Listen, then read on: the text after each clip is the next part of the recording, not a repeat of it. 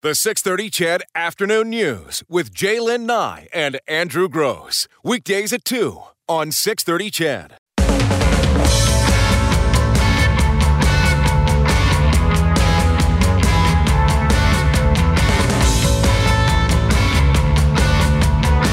It is a 305 on the 630 CHED Afternoon News. Thanks for joining us on this gorgeous afternoon. Our leadership series continues today uh, with a woman who was born into the political world. She was two when her, when her father helped found the Alberta NDP.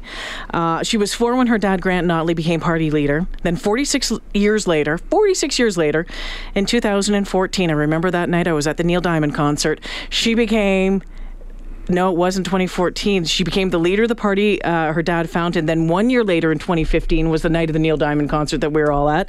Um, the party formed government for the first time in Alberta. Premier Rachel Notley joins us in studio today to talk leadership, but has agreed, of course, to talk uh, some pipeline business first. Thank you for joining us. Great to be here. All right, let's get right to it because I think, uh, as interesting as I know the leadership conversation will be, uh, Albertans all want to know about this pipeline. So let me start with this. You've said today or uh, late yesterday that you're very unhappy with Ottawa's decision not to appeal uh, the ruling. Um, that uh, there was not significant enough. Uh, uh, what do they call it? Uh, consultation. Consultation, yeah, with Indigenous groups and other uh, stakeholders. Um, but our prime minister has said that there would be, he hasn't said it'd be pointless, but he's basically said an appeal process is several years and it would actually push the project back. So, why would you, I'm sure you're familiar with the legal process, so why would you be unhappy that it's not being appealed if, in fact, that would simply delay the project by another two or three years? Well, because our view is that uh, you can do take uh, work one strategy, more than one strategy at the same time.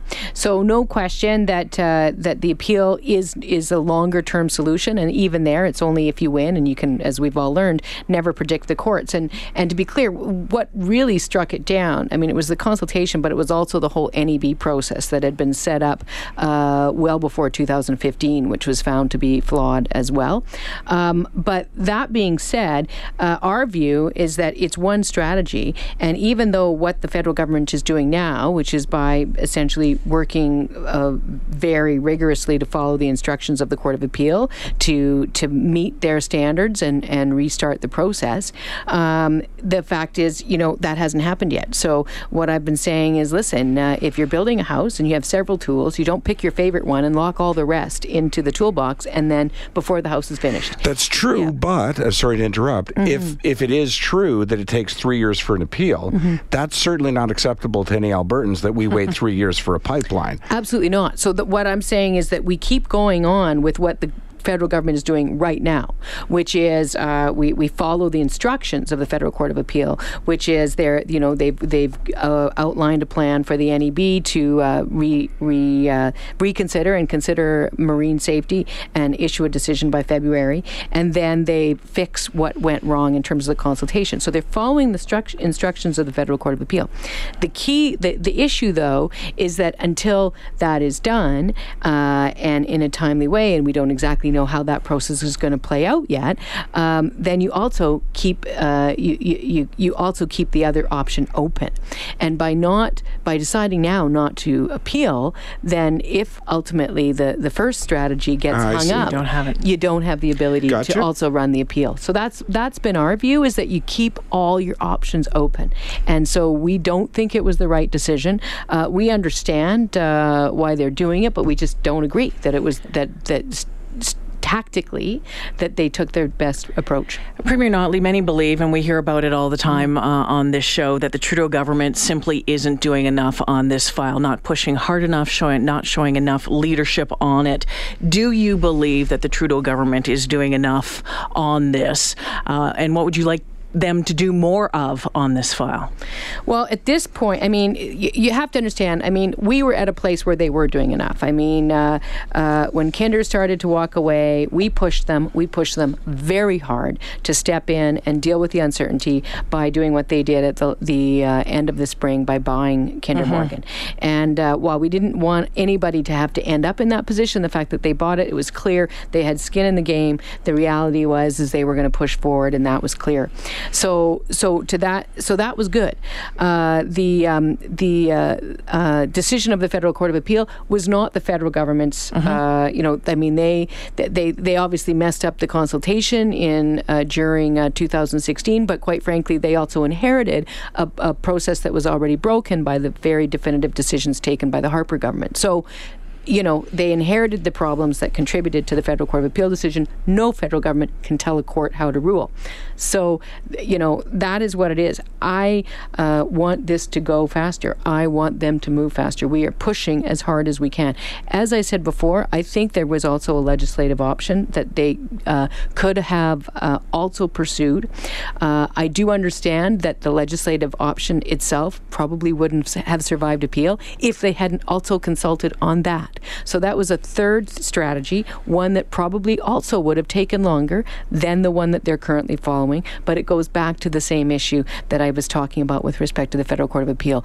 Keep every tool beside you, use every tool, and that way you've got a fallback if the first one breaks. And uh, and so that's where I think they they need to could have been doing more. They're worried about the message that sends around the mm-hmm. consul- consultation. I don't. I think that you can overcome that message by just doing the consultation right. All right, one last question on pipelines, and then we'll take a break, right? Switch mm-hmm. over to uh, leadership. I'm excited to do that as well. Mm-hmm. I'm not very bright, so dummy this down for me. Here's what I don't understand. You've said, and your government has stated, this pipeline is going to get built. Our prime minister has said, this pipeline is going to get built. If both those statements are true, why are we consulting? It seems like it's a funny practice to say we've already decided what's going to happen. Now we're going to go back and consult. Well, I think uh, I mean at the end of the day, I think probably the feds are leaving themselves a little bit of room on that last uh, that last statement. But either way, the issue here is you don't consult on consent. This is not about a veto.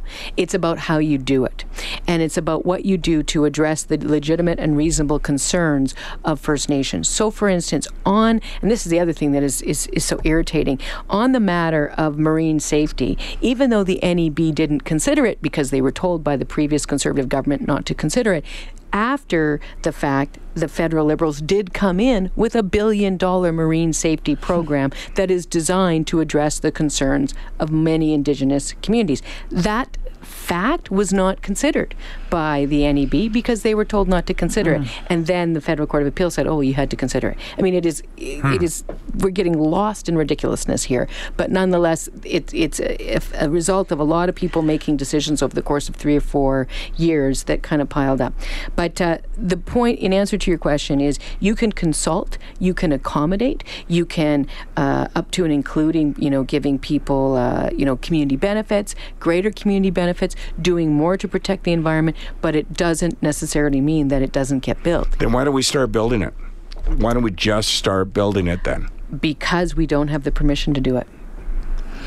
And you can't start building if you have to ultimately change the direction a little bit, or you have to bring people in and give them more money to get get access to their land, or you have to bring in more environmental assessment before you start building. All those elements of it, and so that's why. Hmm. Just quickly, one more thing. There's mm-hmm. a lot of people that um, call into this show and say, okay, well, we don't have a pipeline, uh, but we still have a carbon tax. We need to get rid of the carbon tax. We don't have a pipeline. Um, they want to know mm-hmm. when are you getting rid of the carbon tax? Well, I, I, what I've always been very clear to say is our government ran on the fact that uh, we needed to take real action to combat climate change and that we needed to work with our energy industry to uh, reposition ourselves uh, as a sustainable and responsible energy producer on the world stage. That was something we did separate and apart from the Trudeau government, separate and apart from the pipeline issue, and we developed our climate leadership plan and introduced it basically a week or two after the Trudeau mm-hmm. government was elected. The two were separate. What we said was we would participate in the Pan Canadian Framework, which is the Trudeau government's climate change plan, which kicks into effect in Alberta in, I think, 2021, something like that, in return for getting that darn pipeline built, and that we would support it. But we and, and as a result, we've now said we don't anymore because we've got this delay. But that is separate and apart from the the uh, issues that we were trying to address through our climate leadership plan. Walking away from our climate leadership plan would mean canceling the Green Line. It would mean canceling the LRT expansion here in Edmonton. It would mean uh, uh, uh, not supporting workers as we move away from uh, relying on coal. It would mean all the things that uh, it would mean b- backing away from the massive investment in renewable energy that we are attracting to Alberta. We are now the continental number one destination for new renewable energy investment. Uh, that is long overdue. We should have been leader on it a decade ago. Now we are. All those things come from the plan and, and the first part of that plan that involved the carbon levy that people are currently paying. And so that's something that was not linked to the pipeline the uh, the Pan Canadian framework was linked to the pipeline, and we've cut that until we get this thing built. All right, let's take our break. Uh, when we come back, we'll uh, We'll talk leadership. we'll talk uh, leadership. We'll we'll talk about what we told the premier we were going to talk about. Uh, that coming right up. That's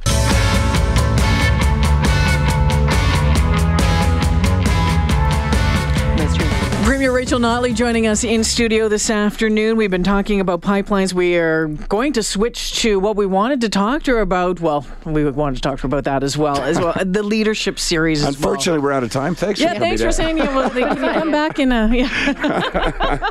Uh, let's get to it though, because you know what? Uh, obviously, it was great news to hear that you were coming in. You're perceived as a leader, uh, obviously, where you know a quarterback, we have to sort of convince people that, that they're leaders or not leaders.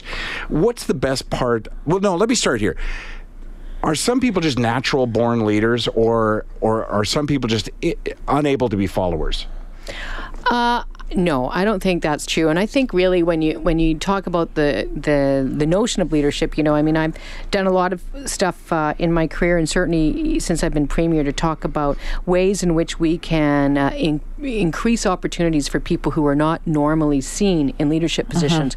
Uh, you know, women and and and uh, people who are from other marginalized communities or groups. And I think the key thing is that we need to construct the idea of leadership differently uh, and think about it differently. Uh, because in fact, people, if, if you think about your own life, you think about your you know your friends, your community. You think about okay, well, what what matters to me in my life? Oh, this thing where we all went out camping together. You know, me and three and four other families, and we had a great time. Well, who led that? you know and and and how did they lead it well because they did the work to set it up they planned it they they invited everybody they created a, a nice environment for everyone to go and that person is a leader in your life right all and, right. and and so how do we define leader and i think it's really important that uh, that we move away from sort of uh, old-fashioned uh, ideas of it that tend to sort of push out uh, certain people because i think our leaders should reflect our whole population and um, so i don't know what your question Is Is it fair to say?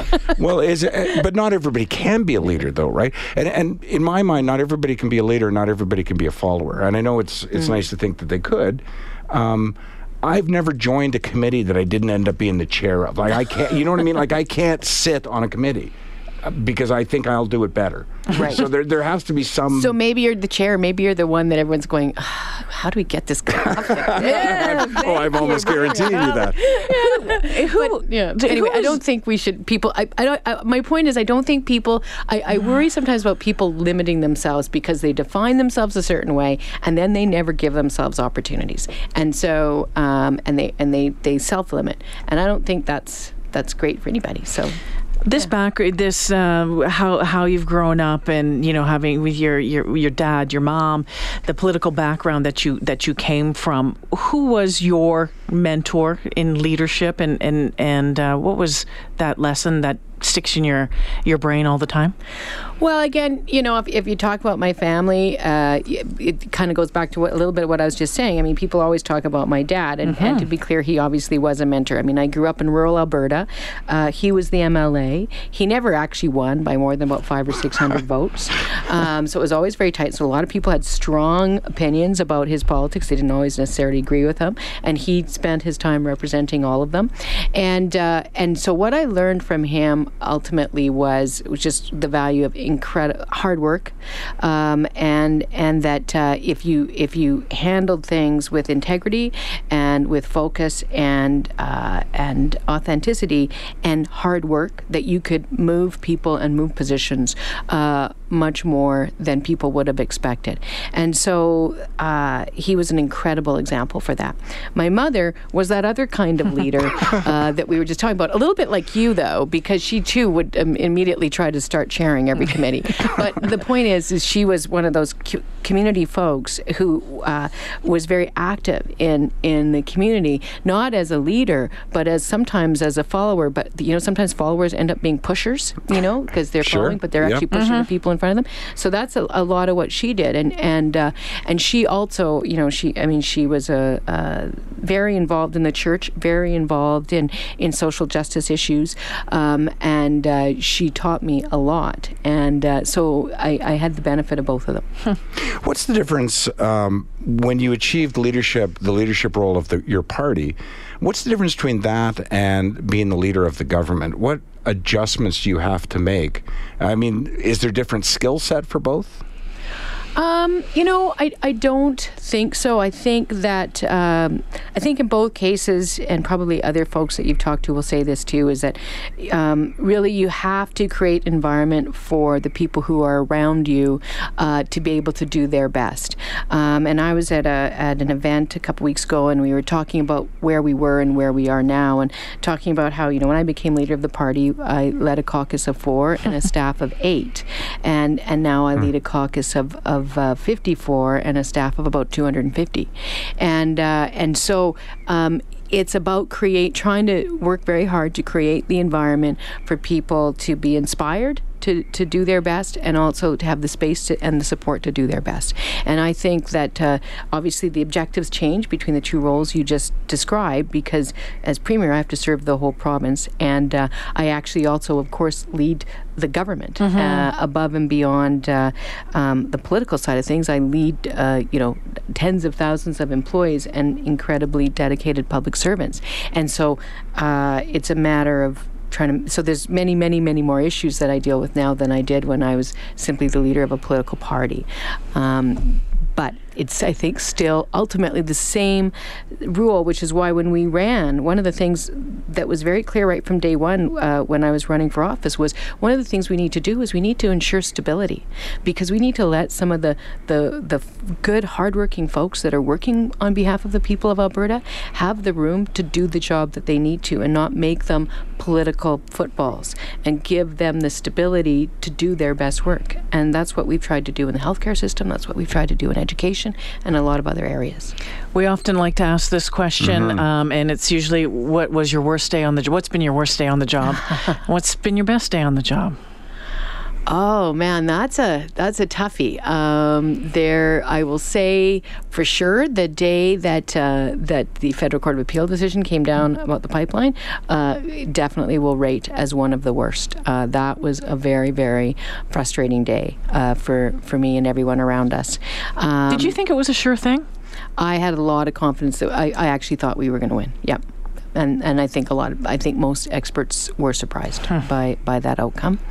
Uh, so that was a, a bad day and uh, good days on the job. You know there there's been a lot of them, but uh, a- any time that that that uh, I actually get to meet a, a, a regular Albertan just in a sort of random kind of way, and they're able to tell me a story about something how something we've done has actually made a, an appreciable difference in their lives. That's really cool. Is the job what you thought it was going to be? Um, it is. Uh, is it? Every day is a new day. So uh, now it seems like it is. Maybe uh, the first uh, six months. It has to didn't. be overwhelming, honestly. I mean, to take over a government has to be overwhelming. You, I, I can't it, imagine. It, it, it was absolutely overwhelming, and the and the job changes um, as as uh, as as we go along, right? As you become more and more familiar with the issues that you're dealing with, the people you're dealing with, all that kind of stuff.